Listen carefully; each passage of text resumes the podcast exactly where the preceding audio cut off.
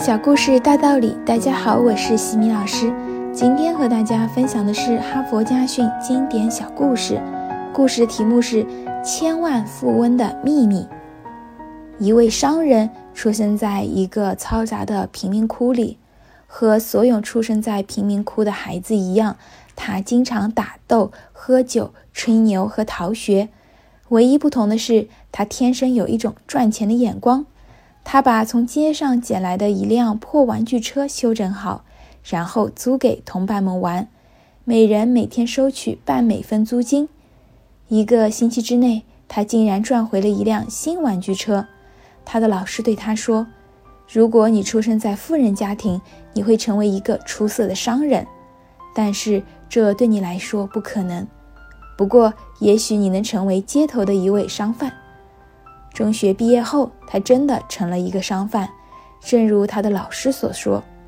不过，在他的同龄人当中，这已经是相当体面的了。他卖过小五金、电池、柠檬水，每一样都得心应手。最后让他发急的是一堆服装，这些服装来自日本，全是丝绸的，因为海轮运输当时遭遇风暴，结果有染料。浸染了丝绸，数量足足有一吨之多，这成了日本人头疼的东西。他们想低价处理掉，却无人问津；想搬运到港口扔进垃圾堆，又怕被环保部门处罚。于是日本人打算在回程的路上把丝绸抛到海里。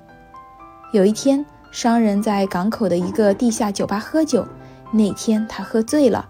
当他步履蹒跚地走过一个日本海员旁边时，正好听到有人在谈论丝绸的事情。第二天，他就来到了海轮上，用手指着停在港口的一辆卡车，对船长说：“我可以帮忙把丝绸处理掉，如果你们愿意象征性的给一点运费的话。”他不花费任何代价，拥有了这些被雨水浸过的丝绸。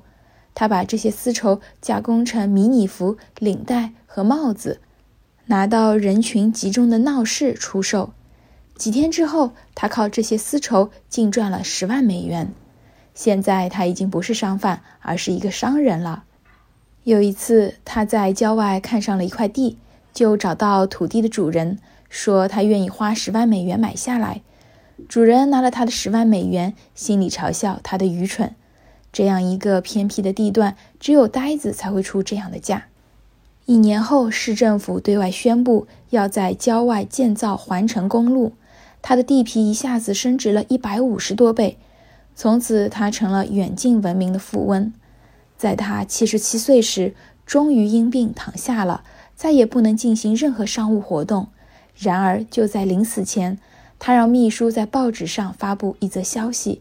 说他即将要去天堂，愿意为人们向已经去世的亲人带一个祝福的口信，每则收费一百美元。结果他赚了十万美元。如果他能够在病床上多坚持几天，可能还会赚得更多。他的遗嘱十分特别，他让秘书再登一则广告，说他是一位礼貌的绅士，愿意和一位有教养的女士同卧一块墓穴。结果，一位富贵人愿意出资五万美元和他一起长眠。有一位资深的经济记者热情洋溢地报道了他生命最后时刻的经商经历，文中感叹道：“每年去世的富人难以数计，但像他这样怀着对商业的执着精神坚持到最后的人能有几个？这就是一个人怎样成为千万富翁的全部秘密。”哈佛箴言：每个人都有机会。即使是贫民窟里的孩子，任何地方都有机会。无论在破旧的大街、是港口酒吧，或是在偏僻的郊外，任何时候都有机会。哪怕是在一个人生命的最后时刻，说没有机会的人是没有道理的。